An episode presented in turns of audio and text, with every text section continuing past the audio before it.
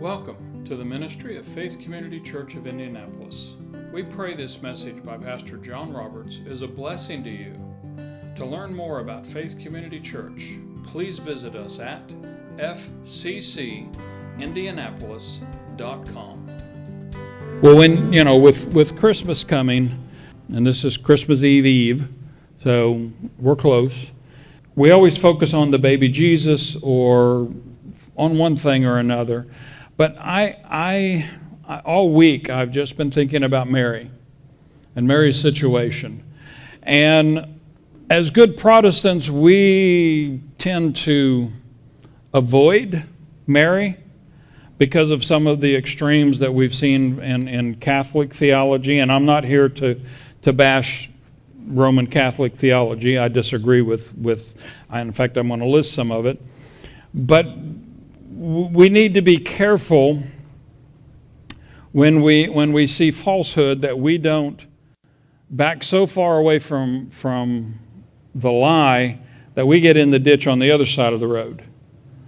And, and there are some, some real problems with, and, and you hear this, and I'm just going to go through four of them, and, and this isn't uh, by any means an exhaustive list.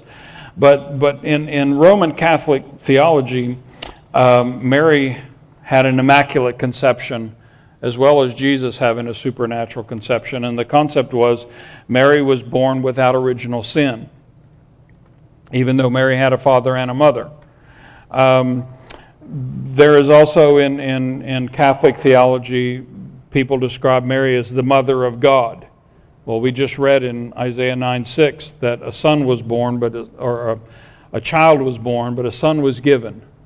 And then uh, there is the, the, the uh, theology that Mary was physically taken to heaven, the assumption of Mary, the same way that Jesus was. And the error has grown, and this is not, I don't know, I don't think that this is official Catholic theology now, but there are a great number of Catholics that have assigned Mary as a co redeemer with Jesus. Now, all of those have problems. Some of them are really serious problems. Uh, uh, and I'm going to just really briefly take on each one of them and just kind of cor- put a little corrective. The Immaculate Conception, um, original sins comes from the presence of your Father. You, we, that's the whole reason that um, when you look through the Old Testament and even the New Testament, the whole reason that the story of mankind is told as a patriarchy, men were in the ascension is because that is God looked at Adam and Eve. Eve was deceived, Adam was not. Now they both were, were sinful. You saw that in the first reaction when God said, Who told you you were naked? Well, Adam, it's that woman you gave me.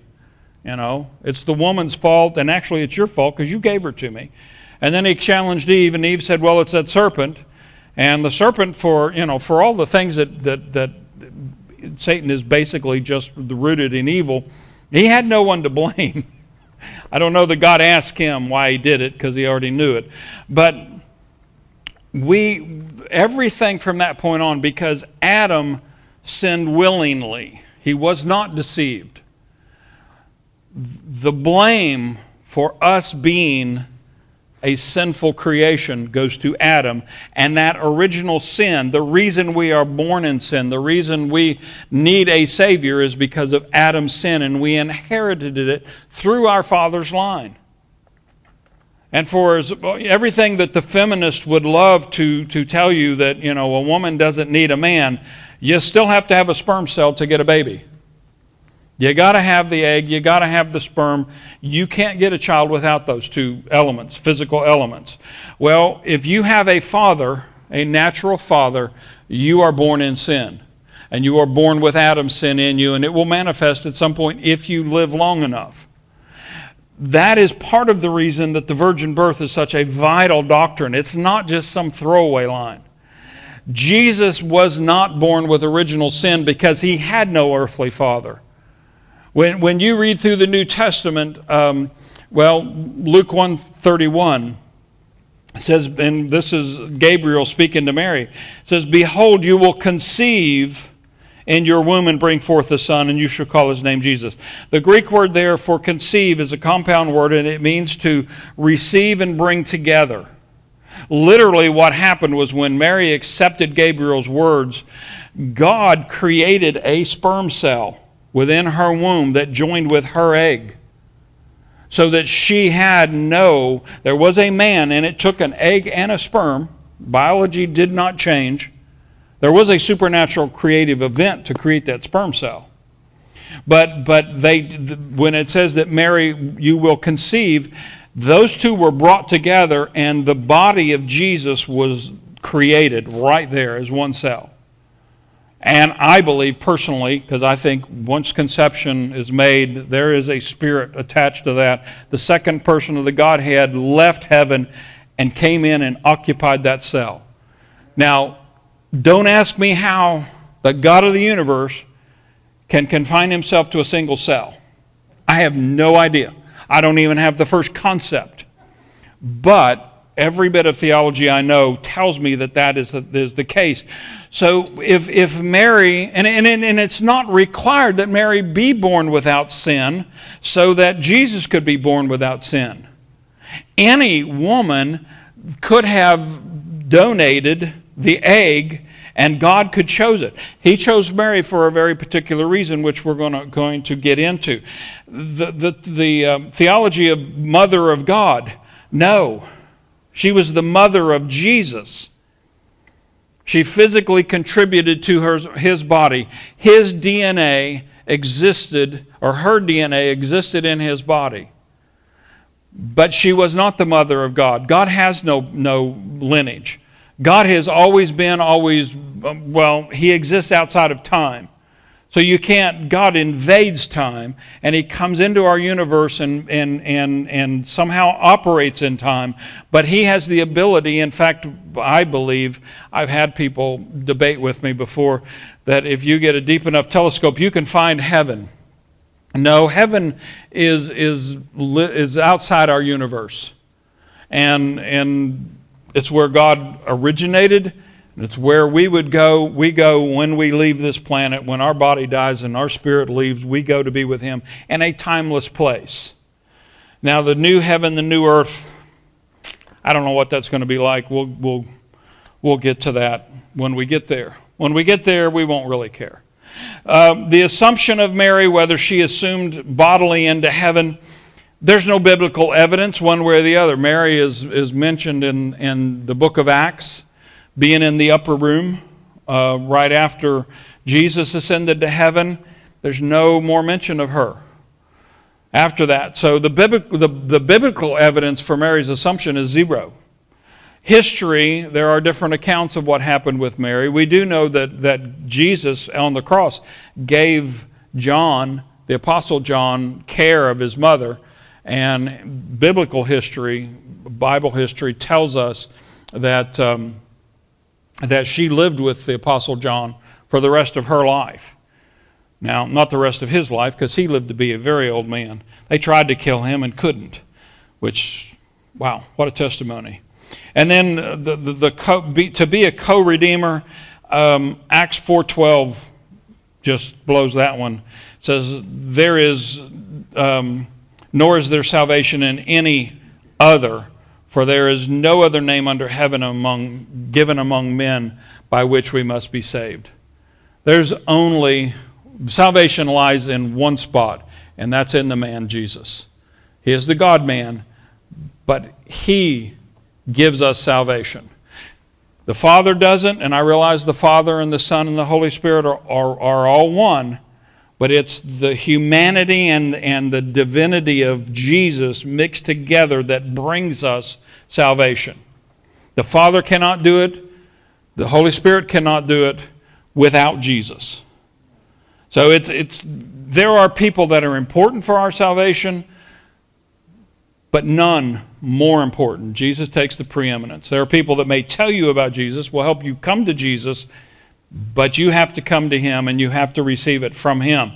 There's no other way. I've said it before, and i have had people misunderstand it. There are a billion ways to get to God because there are billions of different people. And we all have our individual path, but every one of them intersects at the man Jesus. You can't intersect to the Father through Muhammad. You can't intersect with the Father through Buddha or any other man. It has to come through the man Jesus. We all, we all walk a very individual path to get there, but you got to go through him. It's the only door. That's it. There is no other door. He is it. And it's because he joined humanity and, and divinity. But I want to examine just real briefly, and I'm not going to belabor this one today. We, as Protestants, because of those errors, tend to back off on Mary and say, well, you know, Mary was just, just, just his mother. She wasn't that important. Oh, she was very important. And, and one of the things that, that, that Protestants kind of chafe at, and, and, and it, you hear this a lot in, in Roman Catholic worship, is Hail Mary, full of grace. And it's like, no, Mary's not full of grace. Well, let's read Luke 128 as good Protestants. It says that, and having come in, the angel, this is the angel Gabriel, said to her, Rejoice, highly favored one, the Lord is with you, blessed are you among women. When Gabriel says, Rejoice, highly favored one, the Greek word there is uh, charitou. That's a horrible pronunciation. It's only used one other place in the New Testament, and in the Septuagint, the Greek translation of the Old Testament, it's used one time in the, in the Greek Old Testament. In the Greek Old Testament, it is used in Psalm 1826, and it's translated, depending on the translation, it's always translated either pure, clean, or chosen. And the only other place it's used in the New Testament is in Ephesians 1 6, where, where Paul says, To the praise of the glory of his grace, by which he made us accepted. That phrase, made us accepted, is the same word, highly favored. And the root of, of that charituo is the word charis, where we get the word for grace. And literally, what, what he's saying is, what Gabriel is saying to, to um, Mary is, God has bestowed grace on you for this purpose that I'm about to tell you about. The fact that Mary could, could accept the words that Gabriel said to her when he said, Look, God wants to come and bring the Messiah in, into the world through you. Her ability to accept that and say, Yes, that's, that's possible, and I want to believe it, I'm going to receive your word, only came because God poured his grace out on her to make her able to do that. It, it, it's the same thing I've, you know, I've heard it argued for years people look at the Bible, Christians look at the Bible, and they say, well, the Old Testament is, is all about a God of wrath and a God of judgment, and the New Testament is all about the God of, of love and the God of, of grace. The Bible is unified. The God of grace is also the God of judgment. Grace is how this whole thing started. God poured His grace out on Adam and Eve. He poured His grace out on, on uh, Noah for the flood. He poured His grace out on Abraham. Everybody that's come to God the Father has come through God's grace. And He poured the grace out on them to give them the ability to exercise the faith, to accept what He said to them, and change their life. You go through uh, Hebrews chapter 11, every one of those. God said, I believe. That's God's grace. In God's words, the grace is, is a part of the word. It's like saying, well, I'm going to go home because it's, you know, it's been a hot day, and I, I know you just have to envision that on a day like today. But you go in the summertime, you say, i have been working in the yard, I'm hot, I'm sweaty, I'm, I'm, um, I'm dirty, so I'm going to go take a shower, but I ain't getting wet. Well, you're going to have to take a shower with something besides water. Because you come in contact with water, wet's part of it. You come in contact with God's Word, grace is a trait of God's Word. You can't hear his, his word without grace being imparted to you, and that grace gives you the ability to exercise faith and say, Yes, God, I accept what you said. That's going to be reality in my life. That's exactly when, when, when the Catholics say, Hail Mary, full of grace, she was grace filled because of the words that God said to her through Gabriel. The grace was there. And she was full of grace. And she continued in that grace. That's how it's amazing. I just went through that one, that one verse and looked at how different translators translated that Greek word. And it's, it's amazing. Graciously bestowed on is one, lavished, given to us freely. He has taken us into favor. He has graced us, He has graciously given, He has favored us. He gave that grace to us freely.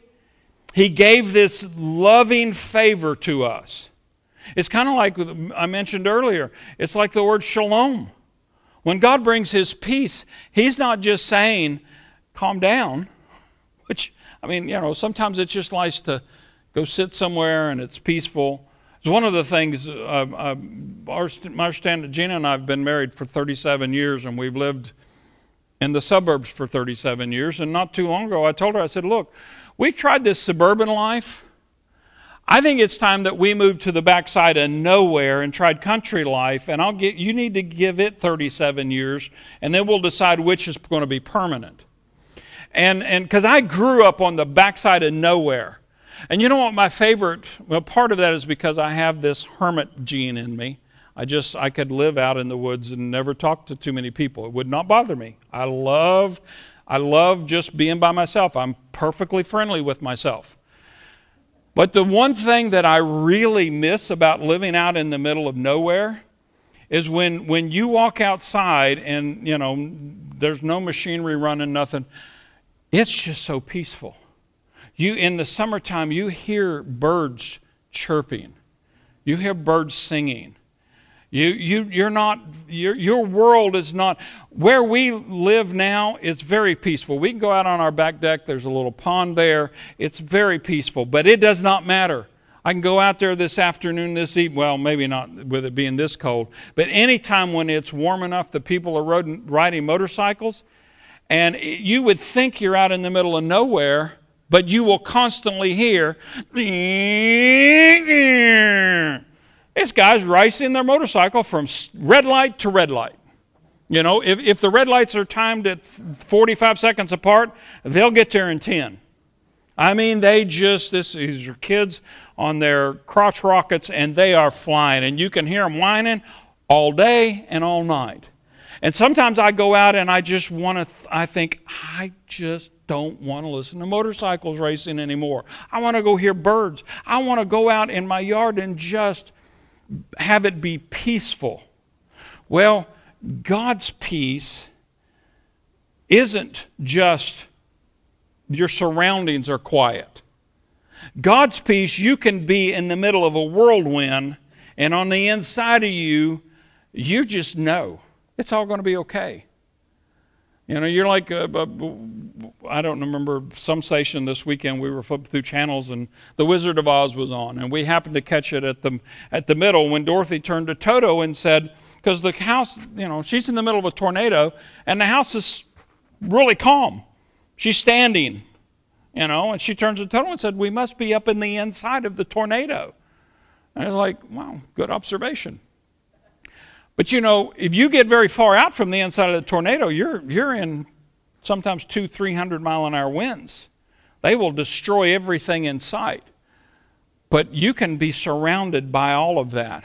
It's like being in the eye of a hurricane. If you have God's peace, your circumstances are nuts. Things are flying past your head, but you're just, it's okay. It's all right.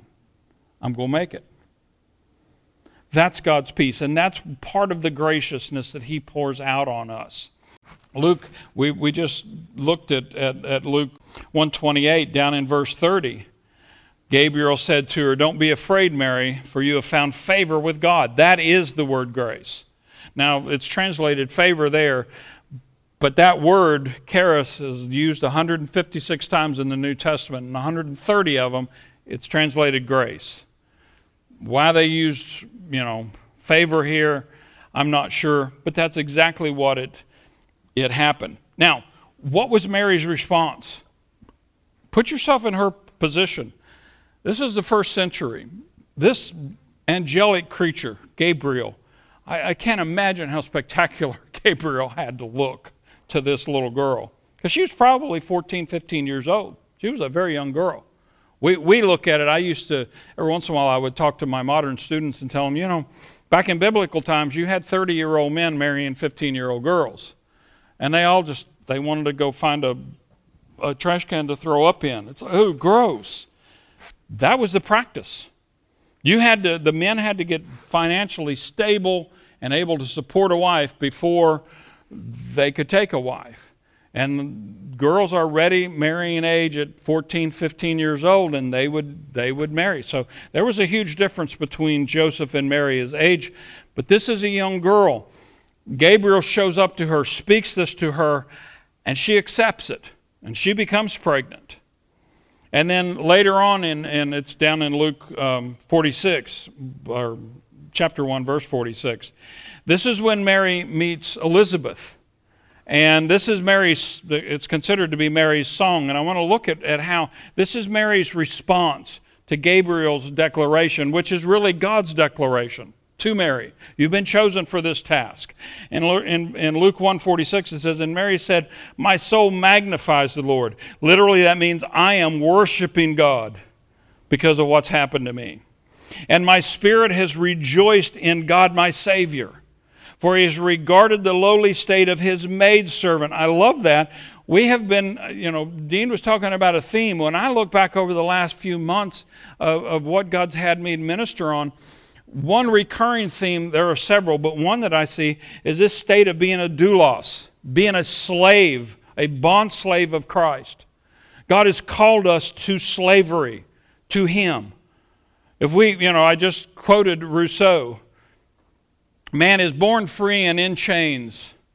Well, we're not born free, we're born in chains, but there is true freedom. But the, the, the, the, the um, paradox is true freedom only li- lies in becoming God's slave.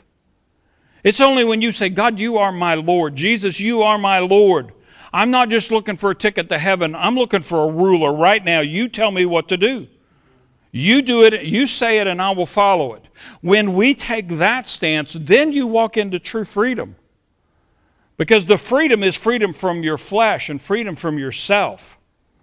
You know, Pogo, I've mentioned him before. He identified it during World War II. I've met the enemy, and he are we, or he are us. Forget how, exactly how he said it. But I am my problem. I know I really want to blame her most of the time. But she's not my problem. I want to blame my kids. I want to blame some of you. I want to blame my circumstances. I want to blame my parents. I want to blame anybody but me. But the truth is, I am my problem. My flesh is my problem. It's not even the devil 99% of the time. Oh, the devil's been after me. No, you've just been feeding your flesh and now it's erupting on you. Starve the thing for a while feed your spirit and you'll that stuff will kind of drop off. Well i don't know no i'd rather just have it be the devil. Well yeah we all would. I'd like to not be the problem all the time. Problem is i am the problem. But notice what she says here verse 48 i love it. He has regarded the lowly state of his maidservant.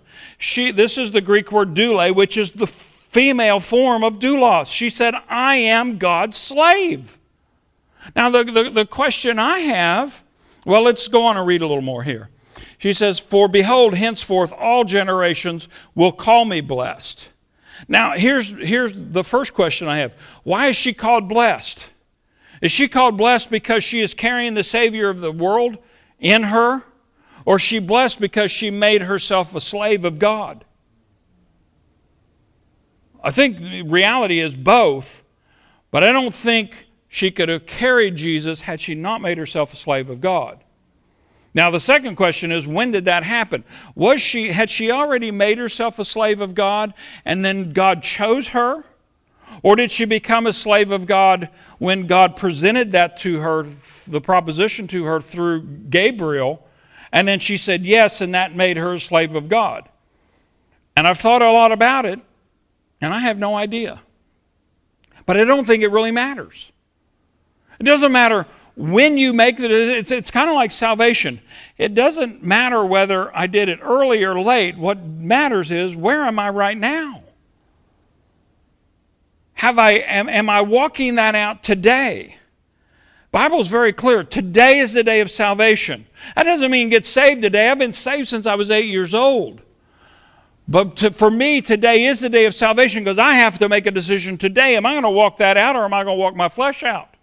Moment by moment, I have to make that decision. Mary's faced with this same thing, and she's saying, Generations, all generations are going to call me blessed because I was a slave of God, and because of that, I'm carrying the Savior of the world. Well, she will be blessed. But remember, this is the only mention of her being blessed. There's a, there's a woman that anointed Jesus' feet where he, it's mentioned several times in the Bible, much more than Mary is. And Jesus said, This Mary is going to be remembered forever because she anointed my feet. Is he placing her above his mother? If, if, you, if you judge it by how, how many times it's mentioned, yes. Now, on an ultimate scale, we all stand before him equal, equally cursed and equally blessed. My point is, for Mary, she accepted it. Verse 50 says, His mercy is on those who fear him from generation to generation. She's all of this time, from 40, 46 through 50, she's talking about her relationship with, with the Father. She, she's about to, and I'm not going to read the rest of them, but you can. Verse 51 through 55 is the rest of her story. That is all her talking about this Messiah that I have in my belly He's going to be the Messiah, and he's going to bring deliverance to Israel. Now, you can go later on, and this is not my topic, but you can read it and, and find it. Um, she, she always, ta- well, all down through here, she, she's talking about he, his mighty throne and his mighty arm, and he's here for deliverance. All of the disciples never looked, they, they heard Jesus put himself out equal to God and one with God. Jesus was never shy about the, proclaiming that. But that did not make any sense to them because a, uh, for a good Jew, you know going into this, God and man are separate and you cannot join the two. To this day, you talk to a committed Jew and they will tell you, I do not believe that Jesus is the Messiah because you, and I don't believe in Jesus as God incarnate because God will not, cannot join himself to mankind. And for Jews today, when they think of the Messiah that is to come, they're thinking of a political leader. They're not looking for God to come be present on the earth. They're looking for God to empower a man and come in and deliver Israel and wipe out Israel's enemies. That's the Messiah they are looking for. These men and women were no different. Mary was no different. And, and part of my proof, and this is what encourages me, when, when I, I, I look at Mary, it's very clear from that one verse. She says, I am a slave of God. But that does not mean that she lived a perfect life. You go read Mark chapter 3, and I'm not going to go over there, but you read Mark chapter 3, it says that his friends came to him because they, he was beside himself. Literally, that means they thought he's crazy. He is making himself out to be God, and we know God cannot be part, God and man cannot be the same. We need to pull him aside. He's nuts. He's a schizophrenic. Well, they didn't know that term, but that's what they were looking at him as. And it's not very much past that, it's the same situation. Right after that, um, um, Mary and his brothers show up and the house is so crowded they can't get in. And somebody says your mom and your brothers are outside and they want to talk to you. And he said who is my mother? Who are my brothers? Who's my family? Those that, that serve god are my family. He really disowns his family his mother and his brothers. He said i'm not going out to talk to them. I got a job to do. And if you're serving god and coincidentally serving god is serving me then you're my family. The real implication there is that Mary is thinking, I know what God said to me, but this cannot be right. So she didn't live the perfect life. She didn't have a, you know, the song, Mary, did you know? I can answer that question. No, she did not. She did not know that he was going to do all of these miracles. Now, she knew he was destined for great things. The marriage at Cana says that. When she said, just do what he says, she knew he was capable of doing miracles, even though he had never done a miracle. She had confidence in that. But when he started making himself out to be God, that was a hard thing to stomach. In fact, if you look at, at, at, the life of Jesus, he picked the 12 and then he had the 70 and then he had the, the 500 and then he had the multitudes. And when he got to the multitude stage he stood up one day and he said you want to be my follower? You got to eat my flesh and drink my blood. And they left him by the multitudes. He was back down to the to the, the, the either the 12 or the 70 real fast. Because they said my god he's, he's telling us we got to be cannibals God says, don't eat meat with blood in it. And you just told me I got to eat your flesh with your blood in it. Well, this guy's nuts. Mary's not far from that opinion. Now, I'm sure she had faith in him. This is her son. But I know she did not understand what was going on. Part of it, 1 Corinthians chapter 2, very familiar, um, starting in verse 7 says we this is paul talking we speak the wisdom of god in a mystery the hidden wisdom which god ordained before the ages for our glory which none of the rulers of this age knew. For had they known they would not have crucified the lord of glory. For as it is written eye has not seen nor ear heard nor have entered into the heart of man the things which god has prepared for those who love him when Jesus was here in the incarnation, before the cross, before the resurrection, his true nature, even though he declared it to the world, was really a mystery. Nobody understood it. They looked at him and said, I hear your words, but man, it just doesn't make sense. How can this be? Mary was no different. One thing she did, though, she saw it through to the end. John chapter 19, we'll start in verse 25. said, Now there stood by the cross of Jesus his mother, his mother's sister, Mary, the wife of Clopas, and Mary Magdalene. There were the three Marys. And then when Jesus therefore saw his mother and the disciple whom he loved standing by, that's the Apostle John, he said to his mother, Woman, behold your son, indicating John. And then he said to the disciple, Behold your mother. From that hour, that disciple took her to his own home. There were, there were only four. He had multitudes following him. The week before, he comes into Jerusalem. They're throwing palm fronds on the ground. Hosanna to the highest. Our Messiah has come. Why? Because they're thinking he's going to run these stinking Romans out of here. And suddenly he doesn't meet their expectations. And that cheering crowd became crucifying that fast. And it's the same today. You can be cheered one day and they're ready to crucify you the next. Just get used to it. That's human nature.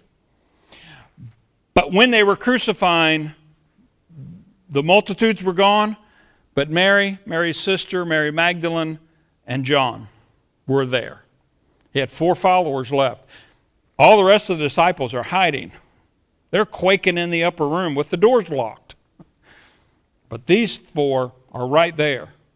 We're with you to the bitter end. So for all I when I say Mary didn't live a perfect life, I'm not denigrating Mary. Mary was just a woman. Just as bound in sin as we are. She needed a deliverer and a, and a savior just like we did.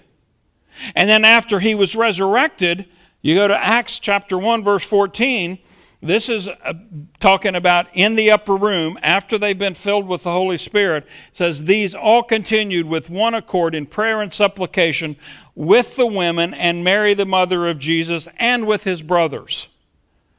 Those same brothers and mothers that came to the house and said, you know, his friends had said he's beside himself, and they're there pretty much in agreement. They're now in the upper room and they believe in the resurrected Christ. In fact, we've just studied out in, in Jude. Jude said, I'm a bond, bond slave to my brother. Now, he never claimed Jesus as a brother, but he was a brother to James, and James was the brother of Jesus. So was Jude. They came to faith. So did Mary. all the way through this. She was adamant. She, she stuck with him. She didn't understand it, but she stuck with them. What's that got to do with me? Well, here's what it is God is still speaking. He may not use Gabriel to come talk to you, but God is still speaking. Question is, what's he saying to you? Are you listening? Are you willing to obey? Mary said, I'm a doulos, a doule of God. Am I? Am I willing to back my ear up to that post? Say, God, I don't, I don't, I really, I know what you're saying. I don't understand. I don't understand this situation. I don't understand why you're having me do this, what this is all about. It's a mystery to me, but I'm willing to follow you. I'm willing to do this. You've asked me to do something I cannot do. well, God usually asks you things that are impossible. That way, He gets the glory. It's not something you, you know, if your vision is attainable by your means, it's probably not big enough.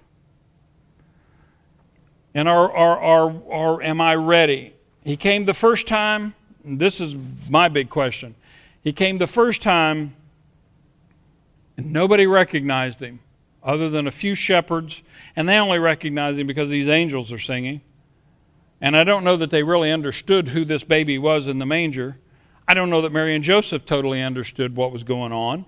They understood what Gabriel said, but I don't think they, well, I know from what we read, Paul read or, or wrote in 1 Corinthians 2, it was a mystery to them. But they had enough to know I'm following, I'm doing what God says to do. And when God told Joseph, you get to, to Egypt, he got to Egypt. When God said, Time to come home, he came home. He went to Nazareth. I don't, he, you don't have to have perfect understanding, but you do have to have obedience. And it all comes down to this, and this is Luke chapter 12, and I'm going to read this very quickly, and, and then we're going to close. Starting in verse 32. This is Luke speaking. He says, Do not fear, little flock for it's your Father's good pleasure to give you the kingdom. Sell what you have and give alms. Provide yourselves money bags which do not grow old, a treasure in the heavens that does not fail, where no thief approaches nor moth destroys. For where your treasure is, there your heart will be also. Now, let me, let me just. Luke is using, and, and God is using money here as an illustration. And it, money is not the, the, end, the, the beginning and the end of our devotion to God. But what he's saying here is where your treasure is. What you treasure, your, your heart will follow. And it doesn't matter whether that's money, prestige, whatever. When you treasure something, you go after it.